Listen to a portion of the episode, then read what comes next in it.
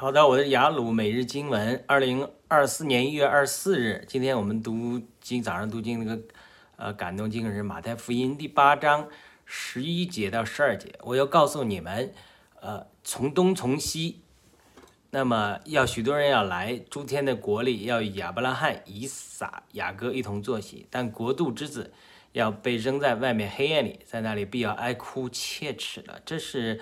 主耶稣对一些犹太人讲的话，就说：“呃，你们呃，不要以为你们能够与进到这个诸天的国里，与亚伯拉罕、以以撒、雅各一同坐席啊！